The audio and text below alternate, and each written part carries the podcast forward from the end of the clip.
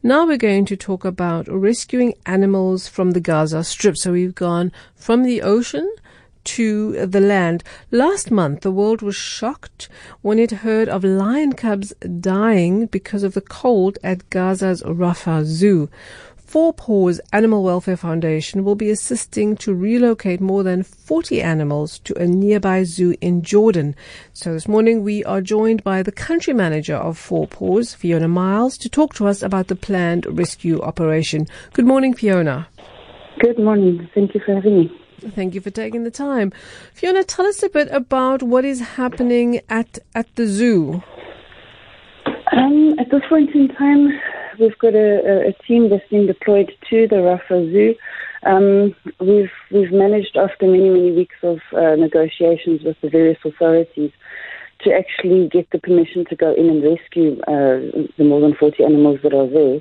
Um, the zoo itself, as you as you mentioned just now, is sort of notorious for um, you know the suffering that's been going on there, and um, thanks to more than 150,000 people that have mm. put their voice behind this, we've actually been able to to negotiate um, successfully to get those animals out.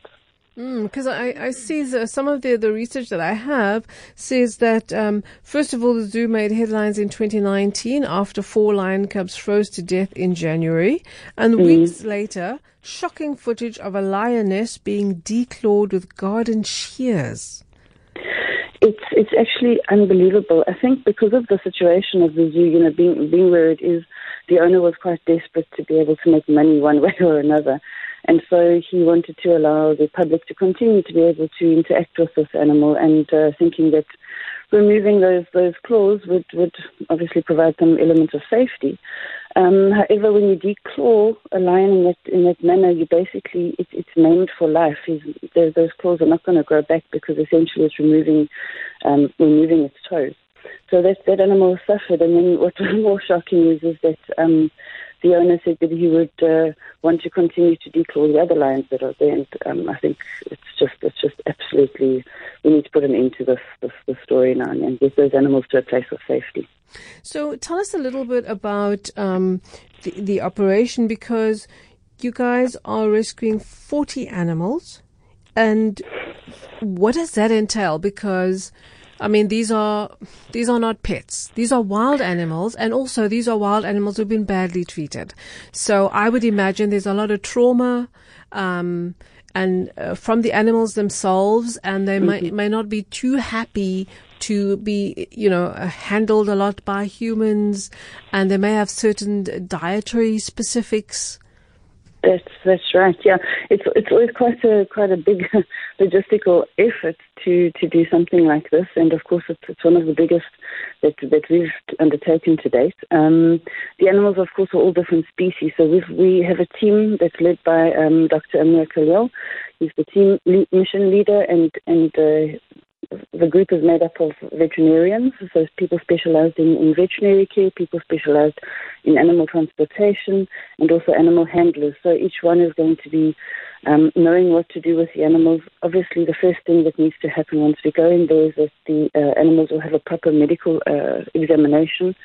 Um, that's always done with, with, with, utmost care to make sure that the animals are not subject to any more sort of um, fear than what they've already been under.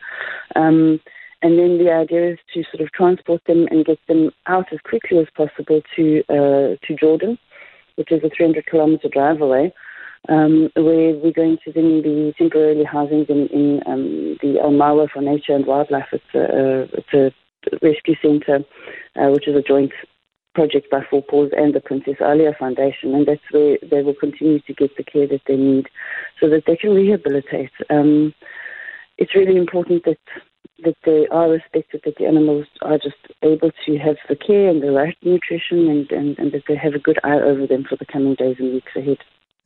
So Fiona, before before we go, because we're running out of time, tell us just a little bit about your organisation, uh, Four Paws Animal Welfare, and also if anybody wants to to help or get involved in some way, not just with this particular incident, but with with your work generally, how would they go about it? Thanks very much. We're an international organization. Um, we've been operating for 30, 30 years and uh, we've, we work all around the, all around the world, globally, we do believe that animals um, bring us together um, and that they speak to our humanity. And if people want to, to support the work that we do, if you can go online on Facebook, um, it's for South Africa, and to our website, 4-paws.org.za. Um, we're very grateful for all the help and support that we can possibly get at this stage so that we can get these animals out and, of course, help many more around the world. Okay, don't you want to just give us your number again? It's uh, uh, Facebook is Four Paws South Africa. Um, our telephone number in Cape Town is 021 702 4277 and our website is www.4-paws.org.za. Fiona, thank you so much for joining us, and I wish you guys all the best um, with your relocation. And I hope to have you back um, in a in a couple of weeks to to update us on on what happened and how it's going. Thank you so much. We're really looking forward to bringing some uh, some good and exciting news in the coming days and weeks ahead. Thank you so much for having us. Thank you, Fiona. That was Fiona Miles, Operations Director at Four Paws Animal Welfare Foundation.